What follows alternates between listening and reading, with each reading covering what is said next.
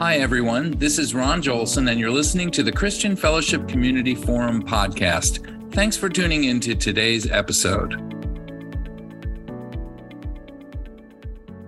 So, good morning. Welcome to our Christian Fellowship Community Forum International Forum, session number 22 with Philip Sarnecki. And hard to believe it's been 22 times.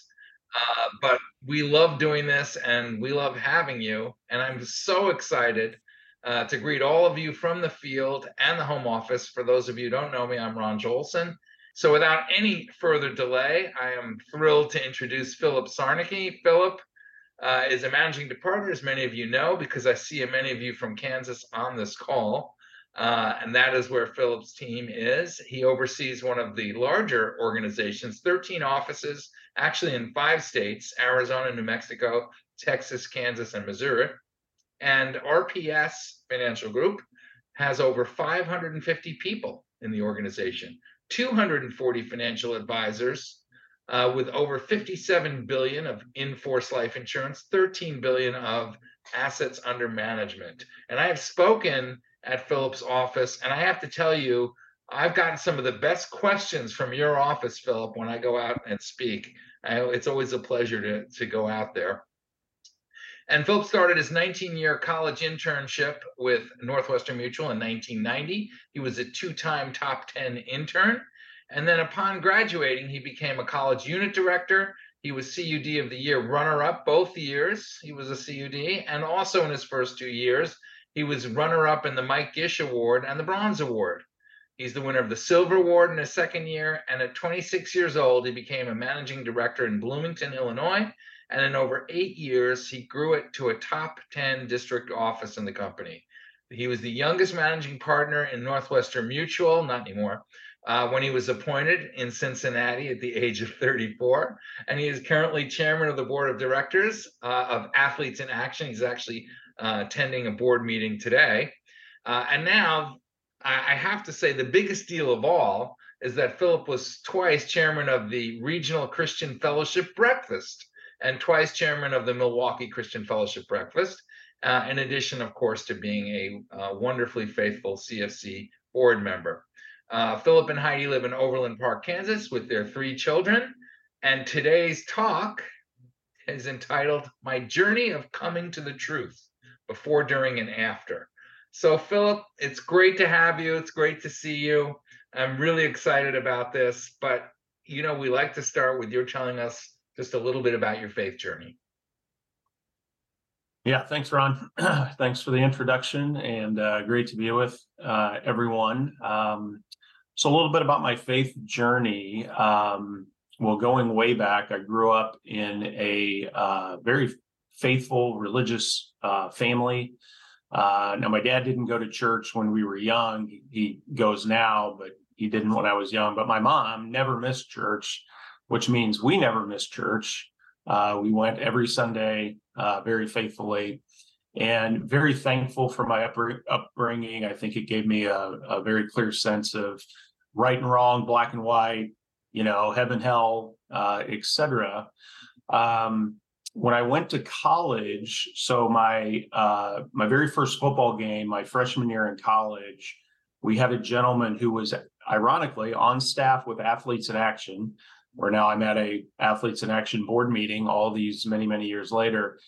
Uh, a gentleman named Dave Engel, and um, Dave uh, uh, came in. He he did the chapel service prior to the game, and it was just really impactful. Not to get into the the the talk that he gave with the team, but um, it was very impactful. Uh, Dave followed up with me after that meeting. Uh, we ended up meeting one on one at the McDonald's on campus, and uh, Dave walked me through the four spiritual laws. And prior to doing that, he had asked me a question, and the question was this: He said, "Philip, if you were to die today, you know, what are the chances you would go to heaven?" And you know, I was, you know, I'm a firstborn. I I was kind of the good good kid. You know, I didn't drink or smoke or go out with girls that did, and you know, so my answer, I literally remember my answer, and I said, well, um, you know, I'm about 99% sure. And um, but the reality was I was kind of comparing myself outwardly, very important point, outwardly to other people. You know, I wasn't comparing myself to this, the sinless Jesus. I was uh, comparing myself to all these other folks out there. And um, he looked at me, Dave, and said, Well, what if that 1%, you know, is is correct? Like, what if you're wrong? And you know, I mean, I'm a pretty pragmatic guy, and I'm like, well, that that would be a problem. That would be a really big problem. And so he said, Would you like to know how you could be 100% sure? You know, and I'm thinking, Well, I don't know if you have another agenda, but, you know, that sounds pretty good to me. So, sure, why not? And so that's when he walked me through the four spiritual laws. And, um, you know, I didn't make any kind of decisions right then. I'm a very analytical person. And I literally went on a year long quest, Ron. I read uh, you and I talked about this, but I read uh, Evidence That Demands a Verdict by Josh McDowell. I read More Than a Carpenter. I read uh, More Evidence That Demands a Verdict. And probably the most impactful book that I read um, was Mere Christianity by C.S. Lewis, of course. And uh, C.S. Lewis's great chapter on pride um, really, really was convicting to, to me. And I realized that I might not have been the sinner that was doing the drinking, the smoking, the partying, you know, whatever. But my sin was just as bad, if not worse, because C.S. Lewis, of course, in that chapter talks about pride being the greatest of all sins. You know, it's the sin that all other sins kind of derive from. Uh, it's what caused Lucifer to fall out of heaven because he wanted to be like God. It was pride that, you know, Lucifer became Satan. And um, it was an incredibly convicting um, chapter to me because I think it exposed who I was on the inside versus, you know, what I looked like on the outside. And so I continued my year-long quest. I I interviewed priests and pastors, and I mean, I talked to all kinds of people and really at the end of the year was my sophomore year in college uh, same time i started the northwestern internship by the way. Um, and uh, it, you know there wasn't any big you know events. Uh, i quietly i remember in my dorm room got down on my knees and just prayed the prayer you know the sinner's prayer. And um, you know submitted my life to christ and you know the rest is history as they say through all the ups and downs and goods and bads and uh, everything else in between. Yeah, so people, if you're looking for that chapter uh, on pride in mere Christianity, it's actually called The Great Sin. That is the chapter in the book. Basically, we're all subject to it. And uh, I think he says somewhere in there, the more we dislike it in others, the more likely we have the problem. Something like totally. that. So if That's you exactly want this test, uh, yes, you see pride in other people, mm, then maybe you need to look at the plank in your own eye, right, Philip? Amen. And I, you know, listen, it's still a challenge today for sure. I mean, it's it's gotten better, but uh, unfortunately, our sin nature doesn't go away just because we become Christians. Yeah, and it's such a it's um I think somebody once referred to it as a, a, a comparative sin. In other words, it's not enough that you have, let's say, money or wealth, but it in pride, it's sort of like compared to everybody else. Uh, and right. Yeah. Really I, I had pride in the sense that, like, you know, I'm I'm again externally not doing these things and living this life and there was pride just involved in that not that that was bad that was probably you know good that i wasn't doing a lot of those things but but the pride that was driving it, you know, um, or was a big part of it, uh, driving it, was just just as sinful as the people that were doing those things, right? So, well, you can even have pride in your humility too, right? oh, uh, amen. Amen. So, uh, you could keep going, but anyway, you one of the things you just mentioned is that that you eliminated the 1%. So now I know that in First John it says these things are written that you may know you have eternal life. So in that sense, uh, you can turn to scripture. But uh, so how would you say um, that people can know that they have come to that place of salvation where they can be sure?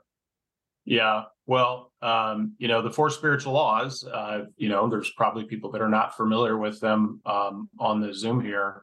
But, you know, law one is God loves you and offers a wonderful plan for your life. And, uh, you know, we even most non Christians um, know the verse John 3 16, right? Uh, God so loved the world that he gave his one and only begotten Son, that whoever believes in him shall not perish, uh, but have eternal life. Um, and, you know, most people don't get to experience that abundant life. Why? Well, that's law two, because man is sinful and uh, all have fallen short of the glory of God. And that's Romans 3.23. And so we were created to have fellowship with God uh, because of that sin that separates us, you know, Romans 6.23, the wages of sin is death. And you know there is no there's this great chasm between god and man because of sin. And then you know the third law is that uh, you know romans 5 8 god demonstrates his own love for us uh, in that while we were yet sinners christ died for us. So um, jesus made it very clear that uh, he is the only provision for man's sin. Uh, john 14 6 is um, I am the way and the truth and the life, and no one, right, comes to the Father but through me. So uh, Jesus was unequivocal about how you uh, separate that sin gap between ourselves, humanity, and God. And the only way is the perfect sacrifice, obviously, with which which is Jesus. And he doesn't allow for any other options, you know, to make that happen. Um, and then the final one, law four, is that we must individually receive Jesus Christ as our Lord and Savior. So, uh, you know, John 1 12, as many as received him, to them he gave the right to become children of God, even those who believe in his name. And uh, a lot of people know Ephesians 2 8 and 9, for it is by grace that we have been saved through faith and not of ourselves. It's a gift of God and not of a not as a result of works that man should boast. So the wonderful thing about it is, right, it's a gift. We can't earn it. Um, we can't work our way to heaven. Um, and quite honestly, uh, a lot of my my faith background was that's kind of what it was. Like, you know, hey, I'm doing more good things than bad things. Um, I I look better than others, therefore I get to go to heaven. You know, which certainly is not biblical by any means. And so this, you know, this year long quest that I went on in this research and you know, really opened my eyes to, wow, you mean this is just a gift? I mean, it is a gift that uh, Jesus gave us, but we have to individually and personally receive Him. So, if in fact it is a gift uh, and that your works can not really get you there, what do you think your motivation is for doing the things that you do for for being on the board of Athletes for Action or giving to charities or uh, just things that you do for other people? As a Christian today, what would you say your motivation is? It's not to get to heaven. You've already been given that. Well, I think um, you know the I don't think a lot of people would have noticed again because you know I wasn't the kid that was going out and drinking and smoking and doing whatever, but um, you know, so I don't think people would have externally noticed a lot of difference, but but internally for sure, you know, God was working on my heart in a lot of ways, whether it be pride, whether it be my motivations. Um, I remember going out with a friend of mine that she and I kind of we dated in high school, and I went out with her in, a few years later in college. This is a couple years after that, and she literally looked at me and said, "You know, you're different. Like you're there's more of a sense of peace. You know, there's there's this." not trying to control as much, which is still a problem today, by the way. But um, um, you know so so people that did know me i think we're seeing you know we're seeing a change and um you know listen the bible says our our righteous acts are like filthy rags. I mean the reality is even today as a christian for you know all these years 30 plus years the reality is none of our motivations are pure all the time. I mean yes we want to serve our risen lord. Yes we want to um, you know, try to walk with him and in in essence, I hope the motivation is thankfulness. You know, it's appreciation. It's you know, we get to spend eternity in paradise, and you know, we can't even imagine what Christ gave up in dying for us, in leaving the throne room of heaven, in leaving paradise, and coming down here to earth. And um, but I hope our motivation ultimately is that it's love, it's thankfulness, it's appreciation out of what Jesus has done for us. Yeah, it reminds me of something that a former president of Princeton once said back back when the former when the president of Princeton was a Christian, a yes. strong Christian, uh, he once said that he got saved many years ago, and it was like the uh, hand of a beggar reaching up to receive the gift of, of a king. And he said, I didn't deserve it then, and I don't deserve it now, but I do have it. And my motive, every motive of everything I've done since is a big PS to say thank you for what I've been given out of gratitude. And I just always thought that was very interesting that that, that man said said it that way, the hand of a beggar. Reaching That's up. very good. Um, yeah. By the way, read read Princeton's charter, right? Yeah. Um, on why the college was even established to the glory of Jesus Christ. I mean, it's really pretty interesting. Yep, we can we can even talk about how our country was established with those Christian values, and you'd you'd never know it today the the way people talk uh, about our origins. So um, so let's talk about your life, kind of post Christian. Uh, how has your focus changed in your faith, your relationship? Can you talk a little bit about what life uh, has been like for you since that point in time? Well, I mean, it's, you know, I mean, surrendering your life to Christ, uh, becoming a Christian, I mean, you know, the most impactful, the greatest decision I have made in my life. Obviously, it has an eternal impact, you know, that decision that we make. And, you know, I think, um, again, I, I'm, I'm still a grave sinner today. I just happen to be a saved sinner. Um, my motivations aren't by any means always uh, pure but I think the good thing about um, you know becoming a Christian is there's checks and balances, if you will, on your motivation, and that's the Holy Spirit, and that's God's Word, and that's other believers. Uh, you know, and hopefully a church community if you're in that, or maybe a Bible study. Um, so there's there are these checks and balances around, you know, hopefully the decisions we make, the path we walk. You know, uh, are we spending time with the Lord. I mean, obviously, my faith is you know uh, dramatically changed over the last 30 plus years and you know i do spend every morning in a quiet time um, you know a number of years ago i added fasting to my you know spiritual discipline. So i fast one day a week. Um, you know try to you know spend time in scripture um, you know prayer life uh, etc so um, you know, we just I'm just trying to trying to continue to grow and um I say become a better person, not again, not that becoming a better person, I'm already I've already been forgiven, I already get to go to heaven, I already spend get to spend eternity there, but um um, you know, it's kind of like I, I was uh, a number of years ago, I was having this conversation with a friend, and I said, you know, if it wasn't for this Christian thing, I think I'd be a good mafia don, you know. But like, but like you know you just can't do that with the whole you know with being a christian. I mean it just it it gets in the way and um I, that's a joke i'm not getting away but you know what i mean um so it does i think there's you know obviously the holy spirit is uh working uh in us on a moment by moment uh, basis and we're just trying to trying to walk with him um you know each moment of the day so um I, I think there's also a um, a much greater sense of peace. Um, there's a greater sense of, you know, uh, Jeremiah 29, 11, you know, God has a wonderful plan for our lives. I know the plans I have for you, thus declares the Lord, plans to prosper you and not to harm you, plans to give you a hope and a future. And there's the, there's a real sense of that. There's a real sense that, you know, God has a plan for my life. And um, uh, you know, trying to walk in that plan on a day by day basis. Yeah, you know, I think you mentioned something interesting about you've now taken on fasting. uh, I read an interesting book by Richard Foster uh, called The Celebration of Discipline.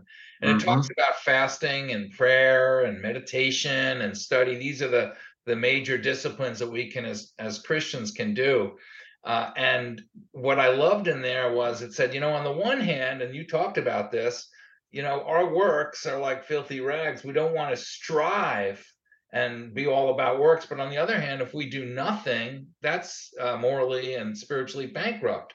The right. disciplines are what we are right in the middle of that chasm. Those are the things that we can do meditation, prayer, fasting, study. Those are the things that we can do to, in effect, improve or even establish our relationship with Christ if we don't have one yet or want to improve it.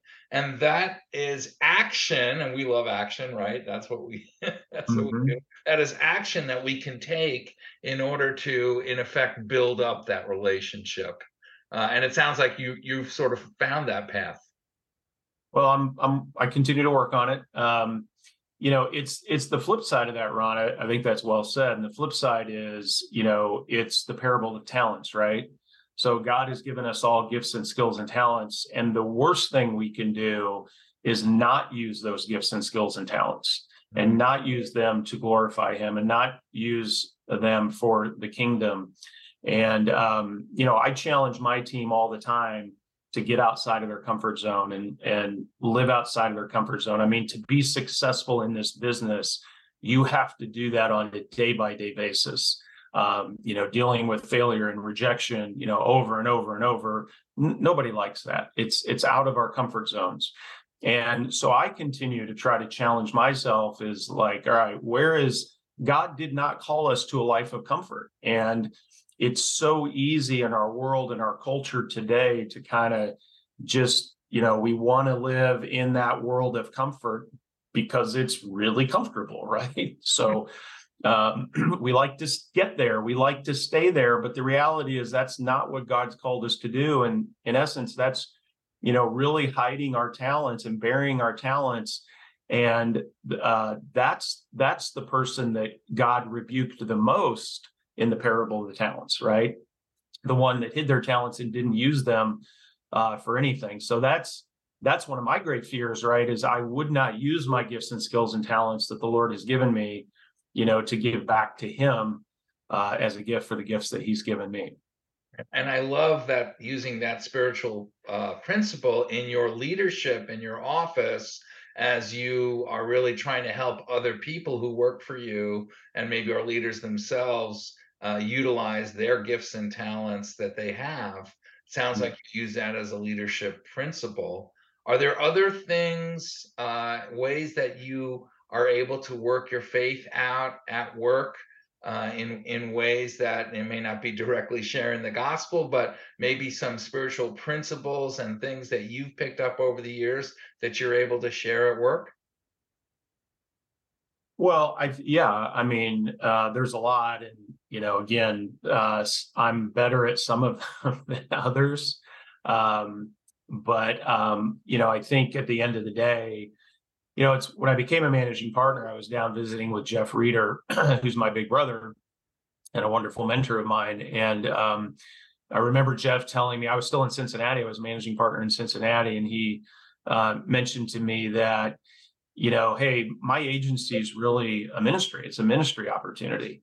And um, you know, I honestly never thought of it that way. I mean, this is almost 20 years ago.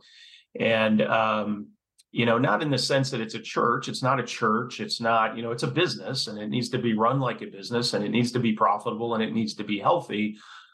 But we can still show up as Christian leaders and Christian, um, you know, believers who are leading our organizations or leading our teams or, you know, whomever it is that we're leading. And we can show up um, in love. Uh, we can show up by loving our people. Um, we can show up by, you know, what I talked about earlier is, you know, challenging our people um, and challenging them, whether it be getting outside of their comfort zone or, you know, sometimes we even grow people outside of our organizations, right? I mean, we help them grow to a point where, like, I don't have a spot for you, I don't have a place for you. Um, but, you know, probably more on the staff side, obviously, but um, you know, so I just I think uh, helping people grow, um, whether it be personally, professionally, financially, or spiritually, obviously. Um, and then the other thing I think, you know, doing our best to uh, lead by example, which is in our organization, it's our number one mantra is to lead by example. Now, there's a lot of ways that takes effect your activity, your productivity, but it's also how do I show up as a leader and do I show up, you know, consistently as a leader uh, in our organizations and for our teams. Well, you know, uh, since you started talking a little bit about your teams and your office, um, you know, you started as uh, Northwestern Mutual as an intern. Uh, can you tell us a little bit about uh, your experience when you decided to make Northwestern Mutual your career? yes. Uh, well, there's a there's a funny story there, uh, and me being the board chair for Athletes in Action um, because I almost went on staff with Athletes in Action when I graduated from college. I was still a pretty new Christian, and um, I was uh, really praying about and trying to decide what to do. And the reality is, I wanted to become a financial rep. I even at that point, I knew I probably wanted to be a managing partner. Um, but in my uh, in my uh, immature uh, walk with the Lord at that time, you know, I knew that well, if I you know become a financial rep and I do well, that I'm going to have financial success, right? Or if I become a managing partner, I'm going to have financial success. And as a as a young believer, I didn't think that was probably good. And so I was telling, so that uh, there was a gentleman on staff with AIA that did a Bible study for our football team.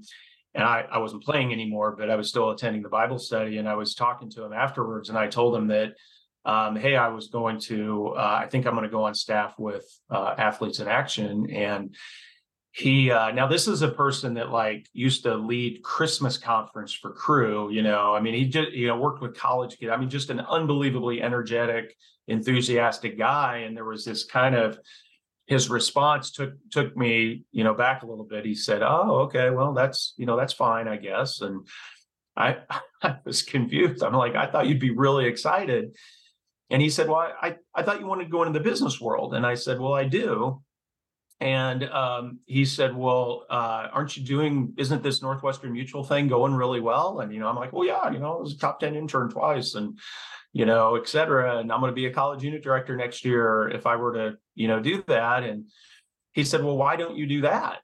And he, you know, I said, "Well, because you know, I explained the whole." If you do well, financial success, they're tied together, and you know, money's the root of all evil thing, and that whole thing about the camel needle taking off your, you know, like I can't be a good Christian and make money, right? And he Mike literally looked at me and he was like, Where in the world did you ever get an idea like that? And so he took me to Romans and he said, Do you know that making money is a spiritual gift? And you know, I I thought he was up to something. I'm like, what do you mean making how can how in the world can making money be a spiritual gift? And he said, well, you know, read this. And, you know, as you read, it doesn't specifically say making money is a spiritual gift, but what it does say is that giving is a spiritual gift. Well, what does giving presuppose is what he asked me. And I said, well, I guess unless you got some really awesome parents or grandparents or whatever, that um, uh, you got to go out and make it somehow. And he said, that's exactly right. And so, you know, what I've come to learn is that money is really a heart issue. Um, you know, you can you can um, you can have a real problem with money even if you're not making much money spiritually. And you can have a big problem with money if you're making a lot of money spiritually. And you know, it's the love of money that's the root of of all evil. And what I've found to combat that is, you know, our giving. And you know, I started tithing as a young single professional, and even my wife Heidi was uh, tithing when we met. Um, and you know, we've just continued to grow in that world and give more and more and more. And um, so I found, you know, really the probably the best thing to do um, from a from a uh, financial standpoint in regards to you know not getting too connected and tied to money is to continue to give it away right? And the more that we give it away. Uh, Sir John Templeton was asked one time what was the greatest investment he ever made, and without blinking an eye, he said tithing. And um, and really tithing now, you know, Ron, you're Jewish, so you can uh, you know, you could explain this uh, way better than me, but you know, tithing is really just the start. You know, the 10%, the tithe is just the start, should be the start of our giving, and then it should grow, you know, dramatically from there. So, you know, we've we've grown in that area a lot. Um, you know, in the last 30 plus years, we've we've been a Christian. As a Jewish person, I always appreciated how Jesus took the whole law and turned it on its head uh, you know, and he was healing on the Sabbath and, and right. all these things. And what and when you listen to the to what he says about the Beatitudes or read what he says, what becomes really clear is it's all about what's in the heart. And when yeah. the heart comes pure, then the actions follow. That's why God loves a cheerful giver. So if your heart is about giving, it's less about the exact amount. And it can very, very well be much more than 10%, or for some people, it might be less. But the point is, where is your heart when it turns when, when it's all about giving as it is with everything else? Uh, and in that way it's why loving one another as ourselves and love the lord your god with all your heart it all boils down to love right in the end. Yeah we love having you. So thank you for, for thank sharing. You. see how i did that? Yes that was well well done well, well we're, we're going to do something completely different uh, instead of going to the breakout rooms, as I said, we're now going to stay together in the larger group. So uh, we're gonna. Uh, I've asked a few people to answer a, a basic question, uh, and the question is, who shared the good news with you? So we'll start with some of our volunteers that have already volunteered to speak up, and we're gonna start with John Qualley, um, who is not on his bicycle, which is how I usually see him. Um, but he's ready to share with the group. Thanks, John. Thank you, Ron. Hey, uh, great job. Great job, Ron, interviewing and Philip, outstanding. Uh, thank you for doing that. Hi, everybody. Um, you know, in my life, I had several people attempt to share the good news with me. They did it, but I didn't receive it because I was um, I was of the opinion for quite a while in my life that uh, people who were religious were, needed a crutch, and uh, I was, um, you know, I was boiled down to it. I was really, I was really God. I mean, I didn't, I didn't say that, but uh, and then, um, you know, I had pastors, uh, Sunday school teachers. I had people in my agency, uh, Paul Cross, Gail Jones, uh, Philip mentioned Jeff Reeder, Jeff Reeder, and you know, I just, I just uh, kind of like this. Hey, I thank you. I, I appreciate that's good for you, but uh, that's not me.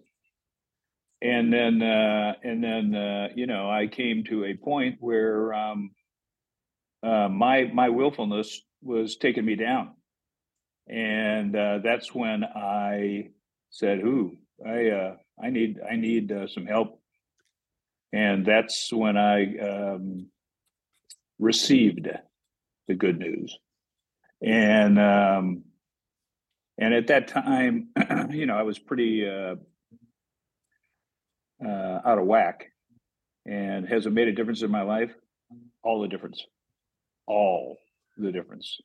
And I am so thankful. I am thankful because had I had had you know, uh, Philip was asked the question, uh, you know, uh, if you died, uh, do you know that you're going to go to heaven? Uh, back then, uh, I would uh, have said, "Nope, I'm uh, I'm headed to a warm place," and I am so thankful that I um, have been given the time to accept Jesus Christ. Well, we've enjoyed Thanks. having you on our weekly studies that we do, and it's amazing how insightful you have become in your Christian walk. And so thank you for sharing so much that Thanks, Ron. every week. It's amazing. Thanks. So we're going to go from John Qualley to Holly. Thank you for volunteering, Holly. What have you got for us?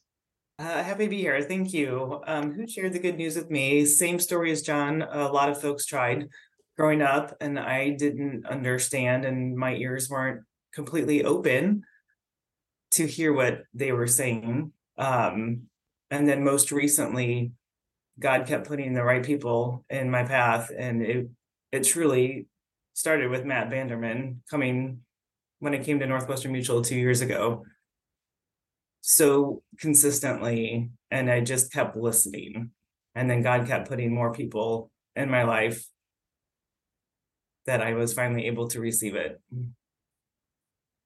Yeah, that's awesome. And and of course, Matt is just an amazing man of God. And um, I could see anybody coming to know the Lord from Matt Van- Vanderman, the way he talks about uh, his faith. It's incredible, right? Absolutely. Absolutely. It's it's been such a blessing. That's And it was really the it was the reading the Bible in a year. I'm like, that sounds terrible. mm, And then I checked it out. I'm like, this is fantastic. And then I just kept listening. And then it truly was at uh regional this year that I said the sinner's prayer. You know, it's funny, but one of the things that happens as we become Christian, we, we talk about how our spiritual eyes get open. But I don't know how many times I've heard Christians say, Well, I used to read the Bible, but I never understood it. And then all of a sudden, I, I'm understanding things that, that I never did before. Or I'm reading about things I've read it 10 times, and it's like a new revelation every time I read it, which is, of course, the Word, which is, of course, the Holy Spirit speaking to our spirit. Has that, have you noticed that as well? Absolutely. It's it's so good. It's so good. And the funniest part was, you know, I, I made my little note on the card and I would love to learn more. And and right after that was my um, board of review meeting with him. And I sit down and it wasn't, I wasn't feeling real great about it. And I sat down and first thing Matt says is, Did Abby Tuttle reach out to you yet? Like, oh my gosh, he's kicking me out. He doesn't even want me in his office anymore. And I was like, no, not yet. Well, I had a message from her that night. She was mentoring me. She mentored me through my faith journey and started a Bible study, and she was wonderful. So, Oh, that's awesome. Yeah. Well, thank you for sharing uh, with the whole group. And uh, now we're going to go to Paul, Paul Mosley. What have you got to tell the group? Hey everyone, I'm Paul. Um, um, Keith Wagner was the one that shared the good news with me. Um, I actually came from listening to his podcast on the fellowship um, community about how um being a Christian helps him in his business and all the things that the rules that apply to that. And I was like, it made a lot of sense. It made a lot of sense. So I, he left his email at the bottom of the um recording. So I ended up reaching out to him. I was like, does he have a chance to talk about what it means to be a Christian? Because like they said previously, I like I, I kind of had an idea, but I never never knew what it meant to be a Christian. So I kind of wanted to tap into that and learn more about it. So he prayed for me. Um, he the one that will allow me to turn myself over to God. So he prayed and he just told me like just walk in the image of God. Let God take control of your heart. And as I've been doing that over the time, I say it's made like a big difference in the past few months of just like doing things for people without comp- compensation, doing the things uh, for people without feeling like I need to get something back and just being more pure with it. Because, like you were saying before, and when you guys were talking, um, I read a book at See You at the Top. It um, emphasizes that we have our tools at our disposal, and if we don't use them, then we're hurting ourselves, our families, our peers, and more importantly, society. So I just think that using all the things that come with what God blessed us with to help everyone else and to build everyone else up is the is the ultimate gift because like you said we're going to heaven anyway so the things that we have now the gifts that we have it's nothing to be proud of to be prideful for but to use them because they're gifts they were given to us to help the world to become a better place so Oh, that's awesome, Paul. And of course, we start to realize that everything we have is given to us by God. Uh, boy, we get grateful really quickly, and it Right. changes your perspective on everything. We just want to give more, and uh, it's awesome. Thank you for sharing. Appreciate it. Uh, now we have our, our leader, uh, Jim Malonis. Jim has been leading the Christian Fellowship group. I don't know how many years, Jim. How many? 1983. 1983. Fantastic. So you, thank you for sharing with us.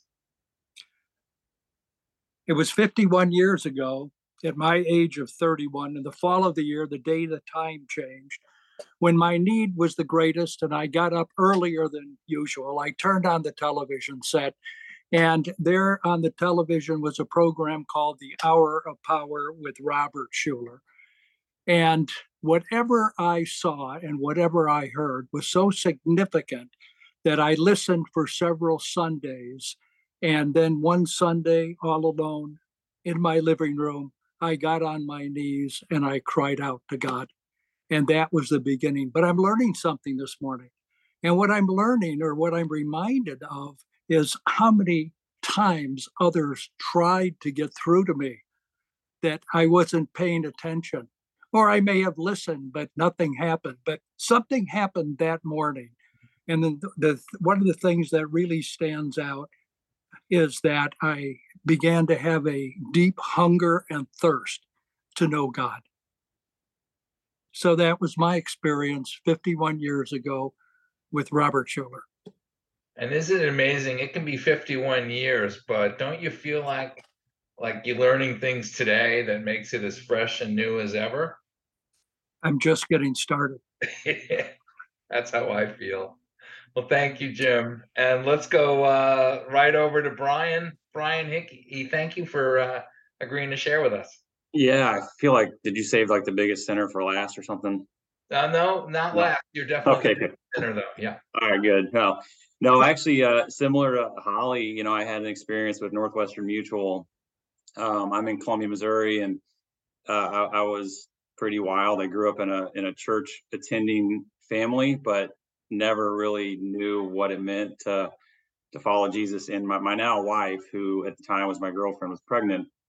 And as you can imagine, that's not really the recommended path that Jesus would would suggest. So I had a couple coworkers, colleagues of mine at Northwestern Mutual, uh, Jeremy Patty and Steve Brooks, who called me out in love, in love and in truth, not in love, you know, not truth without the love part, which is shame and guilt and all that stuff. So, you know, I was I was having more fun than I should have been at, at regional meetings and annual meetings and stuff like that. So Steve Brooks, who was quite a bit older than me, said, Hey, let's room together at, at these regional meetings. Come to the prayer breakfast with me. And it was Orlando in uh, February 2009. And I don't remember the name of the speaker, but I went through the sinner's prayer. And, you know, I, I grew up again going to church and stuff like that. I just, it was moralism. It was more like you go to church and try to be a good person, you should be good to go.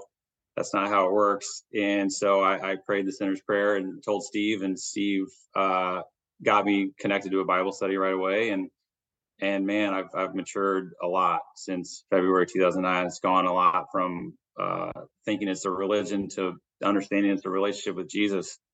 And um, yeah, I, I've I've grown in leaps and bounds. My my two children are, uh, you know, asked to be baptized. It wasn't something we you know made them do. They they asked to be baptized. So it's it's been a it's just been a huge blessing. And Northwestern Mutual has been a a game changer in my life. So that's that's uh that's my story and I'm a work in progress.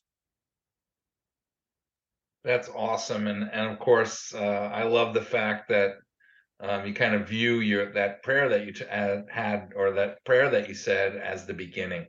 And I think people sometimes forget that's not the end, that's the beginning. So that's awesome. Thank you, Brian. Mm. Lynn, good to see you. Thank you for volunteering. Hi, I love being here. This is one of the highlights of my month to be with everyone. Um, wow, I can relate so much uh, to Qualley, what you had said, Holly, what you had said, God kind of dripping people in my life throughout my life without even realizing it until hindsight 2020. I had a babysitter when I was younger that was a huge Christ follower. She had a joy about her that I couldn't really put my finger on, but I'm like, oh, I like that. I, I, I want some of that. Um, but I was raised in a Jewish household. So Ron, you know what that's like, right? Um, Hebrew schools, Tuesdays and Thursdays, shul, Friday, Saturday, Sunday school, uh, bat mitzvah.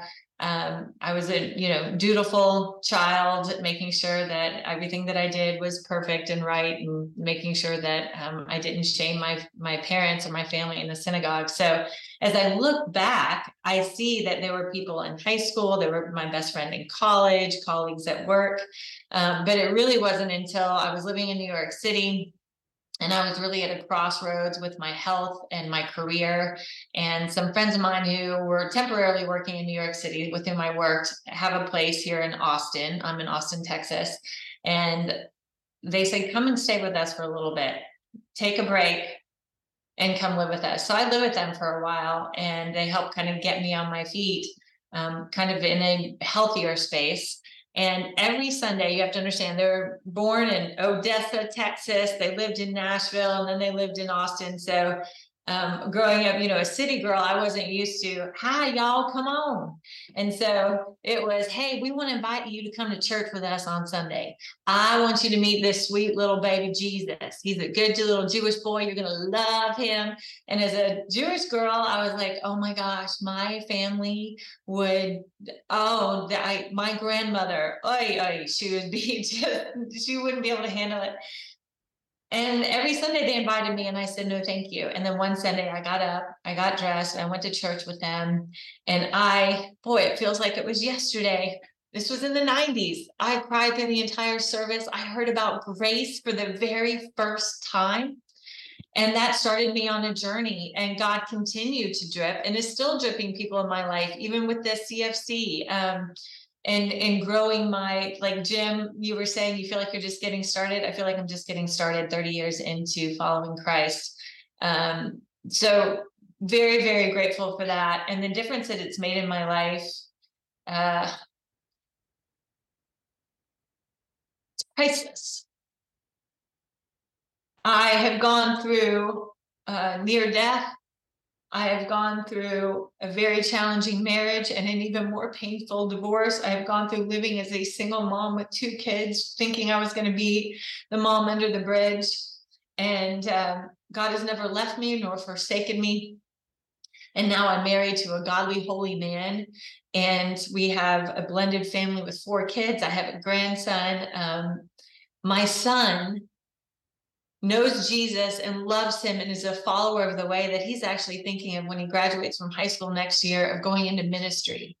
So to say that all of those people that was God knocking on my heart, knocking on my door, to say that it had an effect on me, I just I I couldn't put I really couldn't put it in words other than um, the ripple effect that that you have when you allow the Holy Spirit to work in and through you and to give love to others you are being him with clothes on and you may be the only jesus they ever see. So one of the other biggest things that it's made in my life is the fruits of the spirit um, it's galatians 5 22 but the fruit of the spirit is love joy peace patience kindness goodness faithfulness gentleness and self-control. And the more that i pull in and lean towards my best friend in jesus the more that i receive the fruits of that. And then i'm able to give of my gifts to others so that they may receive those. So, um, yeah, thanks for letting me share. That's awesome. That's awesome. And, uh, you know, just listening to you, thank you for being so vulnerable. And, but also, as I heard you talking about your family, I can't help but think of Acts 16 31, believe in the Lord Jesus Christ and you will be saved, you and your household. So that's great. Thank you, Ron. That has special meaning for me, and you know what that means. So thank you. Yeah. So uh, we're going to go to Lisa. Lisa, thank you for jumping in. You were a last minute addition. I'm so glad. Thank you. Thank you. Um, I have had a number of people, I've had exposure to Christianity growing up, but nobody ever shared the, the good news to me. They shared, you know, I'm going to Sunday school, I'm doing this, I'm doing that, but never the good news. And um, it took for me in my mind, I was always the person that Christ wouldn't want because I was, because of my family background, my family dysfunction, the horrible growing up that I had, he wasn't for me and I, I wasn't good enough for him. And it took me until um, a woman cleaning my home um, who said to me, um, I would love for you to go to church with me uh, I think it, you would really benefit from it. And I kind of brushed it off. She's just the woman who cleaned my home. I didn't really even know her well, but I had a premature, a very premature child, and um, he was turning three, and we were now at a point where we could start to take him out into the community, and I wanted him to socialize with other kids. And so she said, Well, you know, our Sunday school uh, starts at age three. So you could come to church and your son could go to Sunday school and he could get be with other kids. And so I'm like, okay, that that makes sense. I can just sit quietly for an hour while he goes to Sunday school. And for me, what happened is the pastor had us reflect on our week and our sins.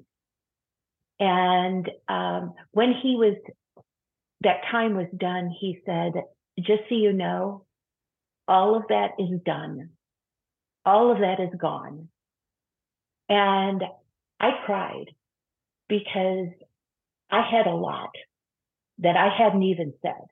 And so I start I started every week coming with a journal that I had kept of all the stuff I wanted gone.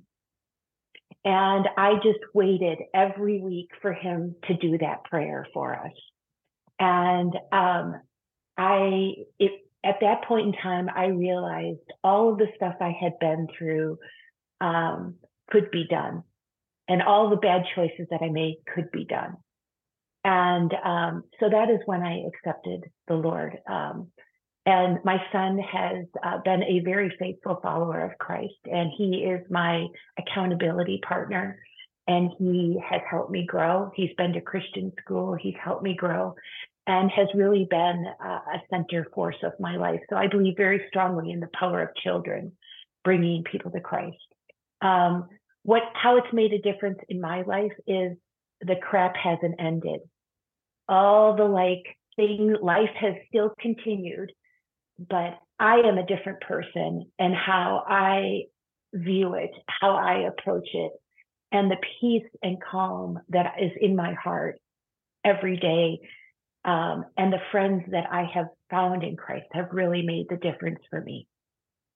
Well, certainly Jesus doesn't promise that we won't have troubles, but he does promise to be with us as we go through them. And that's certainly been the case, I know, for you. And uh, thank you for bringing family into the last few folks doing that. I, I, think it's just great. And we do all feel like a family, whether you're part of the CFC, but just being a Christian, we all have the same father. And uh, I really do feel like there's a special bond uh, between all of us who know Jesus. So I'm, I'm so glad so many are on today. And what we're going to do now is thank you, Lisa. We're going to open it up to anybody else uh, kind of randomly. If you would like to share, uh, to take yourself off of mute and feel free to, if you're led, to do it. So we'll pause for a moment and see if anyone would like to share. Ron, this is Mike Williams. Uh, I'm actually in Tennessee, but I'm from Birmingham. you and uh, worked with you when I was with Physicians Nationwide. So Jim Malonis and I have been friends and buddies for since I joined Northwestern in '74. But one of the things that I appreciate so much about people sharing today is that all of us are sinners. If any of us could earn our way to heaven, God would have never killed his son in our place. I think it's also really important to understand that if sin wasn't serious, it wouldn't have cost God the life of his son to pay for it.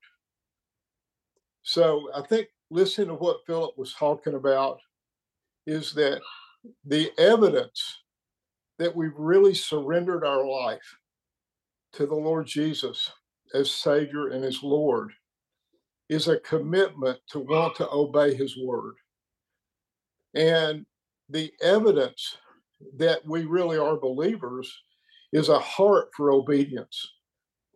Uh, we're clearly as he said, and, and I think others have mentioned, the, the sin nature hasn't gone away. The battle will be on until we go to heaven. But he also promised John in First John 4, he says, Greater is he who is in you than he who is in the world. And so the Holy Spirit, who indwells every believer, gives us the power to live an obedient life. In 1 Corinthians 10 13, we're reminded that no temptation has overtaken you, but such as is common to man. And God is faithful. He will not allow us to be tempted beyond what we're able, but with the temptation, will always provide the way of escape. So he gives us the way of escape and he gives us the power to take it. So I think, you know, I'll say this I'm disappointed that I haven't been on more. I've been, uh, my life's been a whirlwind. But I will say this, and I'm thrilled for the participation that everybody's had and the willingness to share. And one of the things, this will be the last comment I make, but, uh, and I'll share more another time. But not long before my dad died, I asked him a question. Uh, he came out of a home where his mother died when he was two. His dad deserted him. He was raised by grandparents. He went to college on a football scholarship, and then got drafted during the war. And his commanding officer led my dad to Christ and then discipled him all during the war. So I got a dad who was the exact opposite of his dad, who was faithful to my mom for 60 years. I never heard him use a profane word, just a man of honor and integrity, tough as nails. I mean, he was a Golden Gloves boxer and a linebacker and a military police officer. So, pretty tough guy, but a godly guy. And yet, with that kind of a heritage, I had a filthy mouth and a bitter, angry spirit, and I rejected it all until I was 19. But the thing that I asked my dad is, what did God use to transform your life and to keep you from ever being unfaithful to mother for 60 years and to keep you from compromising your integrity in business? And what he said was, what this is this is all about the Christian Fellowship Breakfast Committee he said, God always put faithful men around me who held me accountable. And I thought, yeah, me too. Guys like Jim Malonis. And he not only gives us those kind of people, but he gives us the desire to be with those kind of people. And I think that's what this fellowship is so valuable.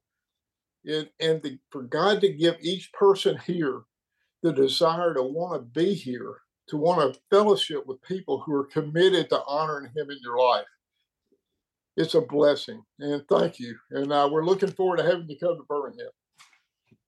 Awesome. Well, I think I don't think we could end it in a better place than that. Uh, so, Mike, thank you so much, and for everybody that that shared today, and of course for Philip, he had to run off to his meeting. But thank you so much, Philip.